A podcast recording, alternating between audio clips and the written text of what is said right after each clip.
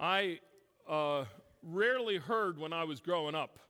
I, I rarely heard from my father, hey, uh, I want you to learn from my experience. And he would tell me a story or something like that. That just wasn't my father's way of, of teaching. He didn't teach through telling me stories or illustrations or something like that. Now, my father did tell stories, but most of the time he was telling stories basically just to tell a story. Um, I'm a little different with my kids. Maybe I was a lot different with my kids. Uh, quite frequently, I said, Man, let me, let me share a story with you. Learn from my bad example. And I would lay out something and, and those kind of things. Now, but occasionally also, I'd simply tell a story and, just to tell a story. And, and I could tell sometimes, particularly with my son, that that would catch him flat footed. He'd be kind of tracking me through the story, trying to figure out where the punchline is, or, you know, what's he supposed to learn from this? Well, sometimes it's just a story. Sometimes I'm telling a story just to tell a story. Sometimes I'm telling a story, and you could tell that he's going through, he'd be going through a particular issue or whatever, and I tell a story about this over here, and you could see his little mind trying to track what am I supposed to, how does what you're talking about over there connect with what I'm talking about over here?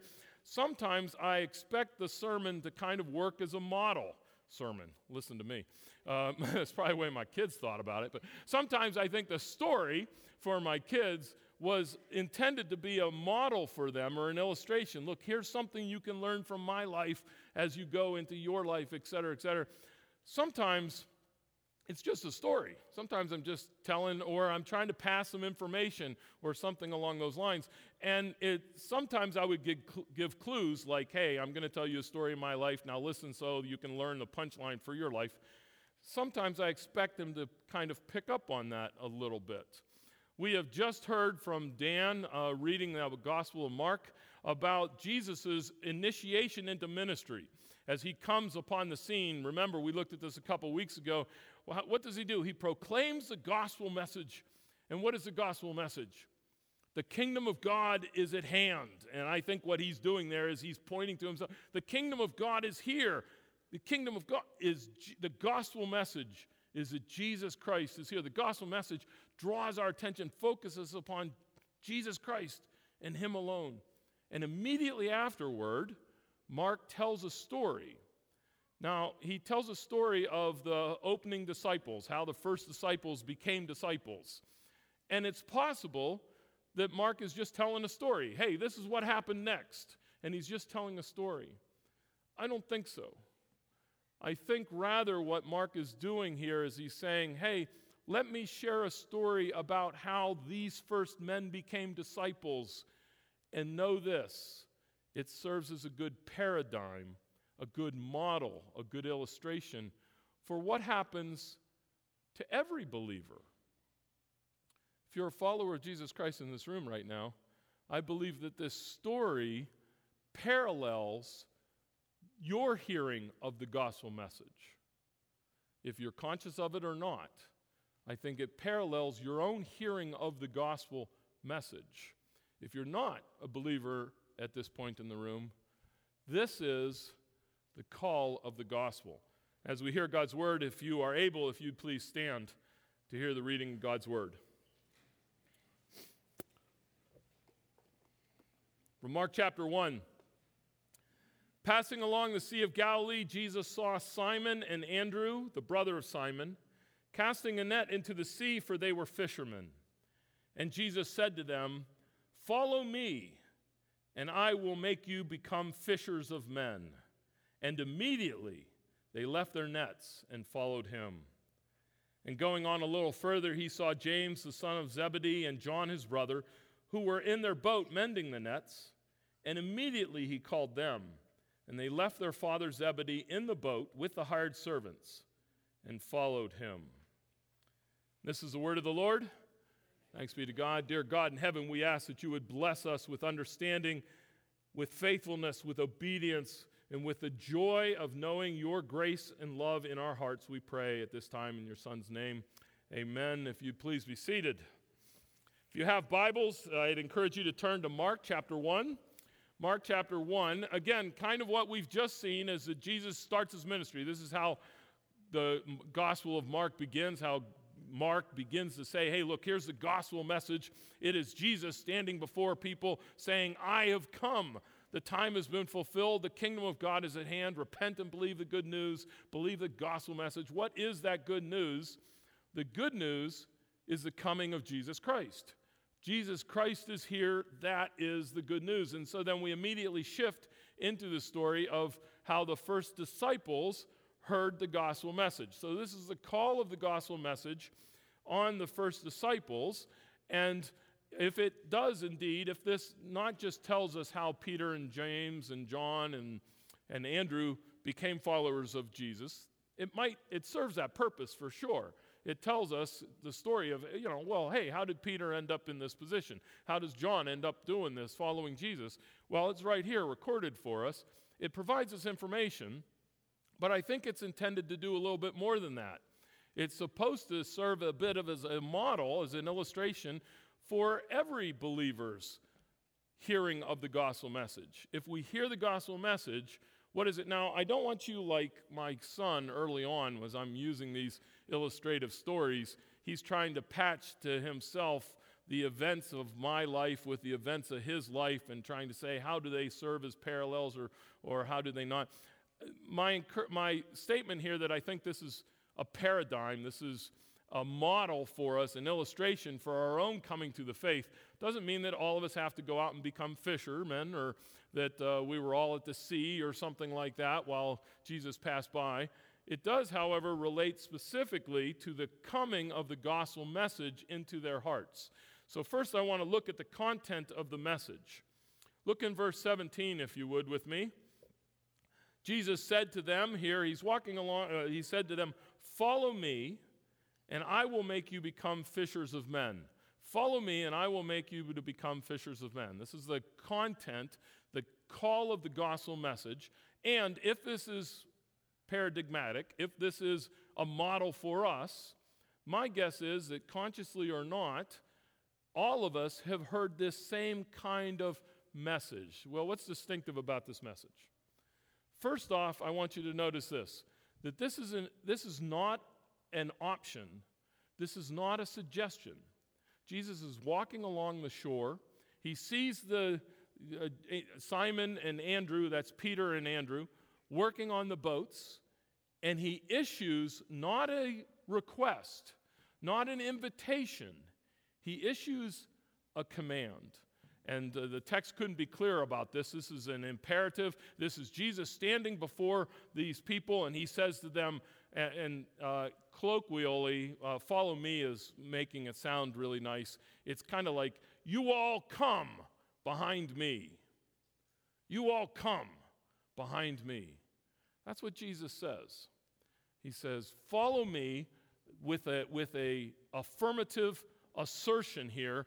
You Come behind me. This is not, again, a, a, request, or we often talk in terms of the invitation of the gospel, and I'm not. I'm not downplaying that. Jesus certainly, there is that invitational character to the gospel. But most of us know and can sense in our own hearts that when God invited us to follow him as, as his followers, it wasn't so much an invitation as it was a command come and follow me. And I think the essence of the statement is not so much on the follow, it is upon the me. It's not that Jesus said, Come and follow my teachings, or come and follow after the way in which I go, come live your life the way I live my life. Those are not his statements. It is come, follow me. This goes back to the idea again that I have that the gospel message is Jesus Christ. And anytime we lose sight of that, we're losing sight of the very essence of the good news. And so here, what you have is Jesus saying to these disciples, saying to these men, Come, follow me. Me, I'm the important part. And indeed, he is. And so, what we have here is Jesus following or going to the disciples and commanding them to follow after him, to focus upon him. it, back in the days, uh, if you were a wise teacher or if you wanted to have followers or something along those lines, you never use this language. We have lots of uh, extra biblical material that demonstrates for us how it is that a man, a leader, would go around recruiting people to follow after him. And he never said, Follow me. He always said something like, Come and follow my teachings. Come and follow in the way in which I live my life and model your life after mine. Come and do it this way together. That was a popular way of talking. Jesus, in this incredibly radical way, comes not so much with an invitation, but with a command, and the command is all about Him. And this is what gets so easily lost for us when we've been believers for a long period of time. If you have been a, a believer for a while, you might have lost sight of that everyday reality that the gospel message, the good news, is still news for you today. And what is that news for you today? That our Lord is issuing a command to you to come, to follow Him. And that's the focus, is upon Jesus and who He is. So you have this desire, this passion that wraps itself around every Christian at some point in their life to respond to that command to follow after Christ and to make your life focused, centered around Jesus Christ. If you're not a believer in the, at this point, know this that that's the command that is echoing in, you, in this room right now, and I pray that it echoes in your heart. Not that you would do this or that or believe this or that, but that you would come and follow after Jesus. Now, the way that he phrases this, follow me, notice how the line reads Follow me, I will make you to become fishers of men. It's not follow me and try really hard to become fishers of men. It's not follow me and eventually you'll evolve into fishers of men. Uh, the fishers of men clearly is a play on the idea that they're fishermen and stuff like that. Uh, uh what I'm focusing less, uh, I, I, I'm less interested in the fishers of men, more interested in the fact that the text makes it clear that Jesus is doing this work. This is the coming. The response to the command is not something that you have to gear up for, that you have to prepare yourself for, that you have to, because He is doing the work. He will make you to become fishers of men.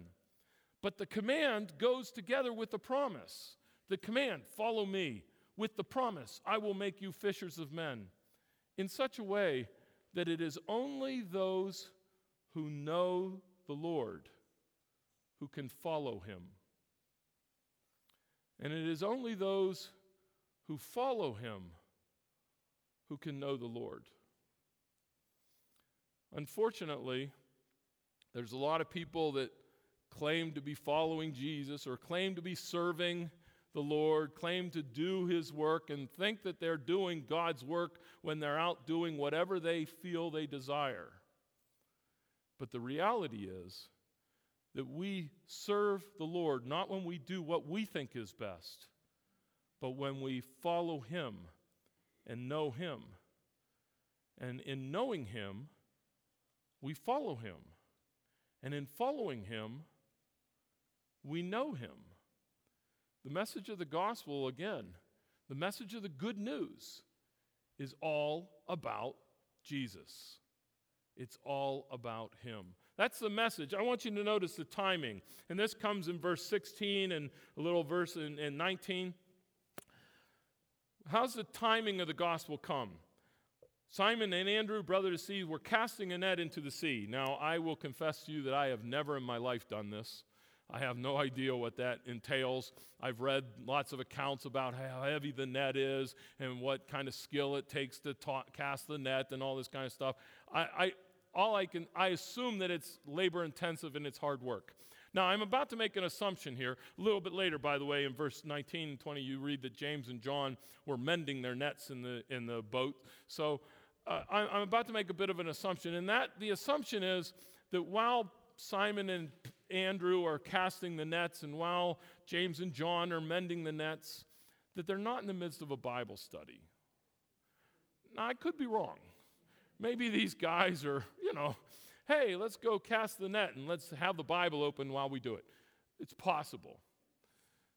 But I think much more likely is the simple reality that the text here kind of implies that's hard to avoid. That the timing of the gospel message, the call of the gospel message in our lives, very frequently comes in an unexpected way. How many of you have been going through your life, doing whatever you're doing, and suddenly you get this flash of insight or this or this yearning to be drawn into God's presence, or this passion to praise Him, or to give Him, you know, you're, you're doing laundry, you're doing your engineering, you're teaching, some, whatever you're doing, and, and suddenly you get that overwhelming because the call of the gospel comes so often in unexpected ways. And not only that, but tremendously inconvenient times. Think about how inconvenient this was. You know the end of the story. The disciples end up leaving everything and going and following after Jesus. And the other people in the boat, Zebedee and stuff, they're all like, hello.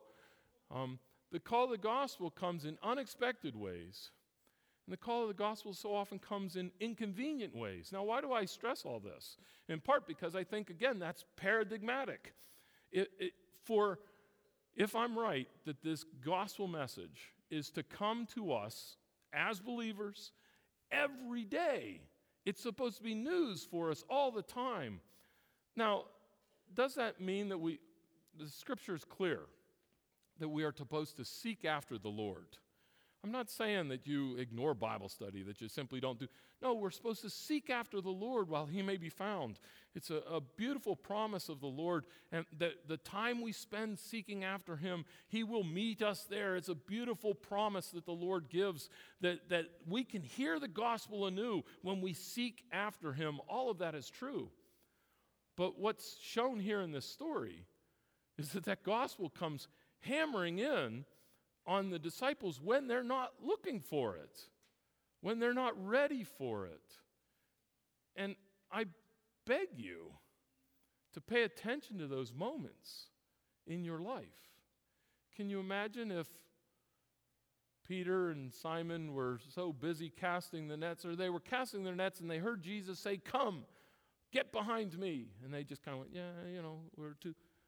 They allowed that, the voice of our God, to interrupt and to be inconvenient so they could hear clearly the gospel message. Not only that, but Andrew and Simon, James and John, they were going about their ordinary life. What was their job? Their job were fishermen. We're told that. They're doing what God had called them to do. They're doing their vocation. They're doing their job their ordinary steps of life. Again, this is not to deny that we meet God powerfully at special moments. We certainly do. We trust that that's part of the reason why we come to worship, so that we can effectively praise God together and meet Him while He is here. But this story reminds us that the way in which we impact and are impacted by the gospel message is sometimes very unexpected, sometimes inconvenient, and oftentimes through the ordinary steps of our lives. The message of the gospel is Jesus Christ. If the timing of the gospel is in his hands, whenever that is best, I want you to look at the response of the gospel. The response of the gospel here is right off the bat in verse 18, and then also down in 20. In 18, and immediately they left their nets and followed him. Dan and I didn't talk about this before he read scripture. Uh, this is just one of these great things that God always does. I hope you were listening when Dan read the scripture. Uh, he had immediately two different times in the short verses in which he read it, and both times he really landed on it. I don't know why. I don't know what's in his mind. I know what's in my mind. I'm about to tell you what's in my mind. I don't know why he landed on it so heavily, but you know, in both times he went immediately. Immediately. And immediately is characteristic of the Gospel of Mark. As we work our way through the Gospel of Mark, we're going to run into that numerous different times. Uh, the word immediately and the emphasis upon the fact that there's this, there's a, a hyper character to the Gospel of Mark. Jesus is always going. Jesus is always doing something, and things happen immediately. They happen really quickly, but I love the way that it happens here. When I was uh, one summer in my college experience, I spent the summer working as a basically as a day laborer in an oil refinery, and we had three bosses. We had the idiot boss. Uh, and most of you guys can uh, appreciate these kind of bosses. We had the idiot boss. He was, he never really kind of knew what he was doing. And, and it only took me a couple of weeks on the job to realize that when he said to go do this, that I needed to check with somebody else to make sure that it was even possible or that you could do it. And so you had the idiot boss. And then we had the boss that ruled by fear. And when he came around and said, You got to do this, you know, he barked and those kind of things.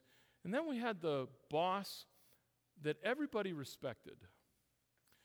And I knew within days of being on the job that, uh, that people respected this boss. You know why? When the other two guys told you to do something, the guys I worked with, they were good men. They would eventually get around to doing the job. They grumble and groan, but they go about and do whatever they were told. But when this third guy, the boss they respected, asked them to, told them to go do something, they immediately went and did it. Not because they were being rash, not because they were trying to show off, not because they were, but because that's how you respond to someone you respect. And here we have the gospel message that goes forward to Simon and to Andrew, and immediately, immediately, they respond. How do they respond? Well, immediately, they followed after him. They came in behind him. They walked behind him. Immediately, they were obedient. They were Jesus issued a command and immediately they were obedient. That's what it means to respond faithfully to the gospel call in their lives. They hear the gospel, they know what Christ is doing in their lives, they know what God is doing in their lives, and they respond in obedience to the command of God follow after me. Finally, notice what they do before they follow after him. And immediately in verse 18, they left their nets. Now, we've talked about this before what does it mean that the gospel message is Jesus Christ? The good news of Jesus Christ is that the kingdom of God is at hand, that he is here. What does that mean? That means that there is a complete realignment for all of us in our lives. That there's a complete reordering of all things in our lives. And again, if you're a believer, that's not something that happens once. That's something that happens every day because the power of sin is dragging at us every day, and every day we need to be realigned and refocused upon who the gospel message is it is Jesus Christ. And so they left all things. Now, does that mean that you have to leave all things? Yes. That's what that means. No longer are you to be aligned the way that you were. You are aligned totally differently. Does that mean that everybody has to leave your job or that you have to leave your family or that you. No, that's not the call here. The call is to be realigned totally, completely. Now, that's the good news of the gospel message. Where do you find your identity? Not in your job. It's easy to think of myself first and foremost as a pastor, not as your family. It's really easy to think of myself first and foremost as a husband or as a father, sometimes as a son. What we are realigned to is to think of our identity. What is your identity? Where can you find your true identity? You find it behind Him. by following him. So he calls out, Come, behind me, come, follow me. And that's where you find yourself to truly be who God has created and redeemed and ordained you to be, because he will make you to be a fishers of men. He will do these things in your life because he has called us by the good news of Jesus Christ to the kingdom that is at hand, to Jesus Christ himself. Let's go to him now collectively together to the Lord. Let's respond to the gospel message we have heard.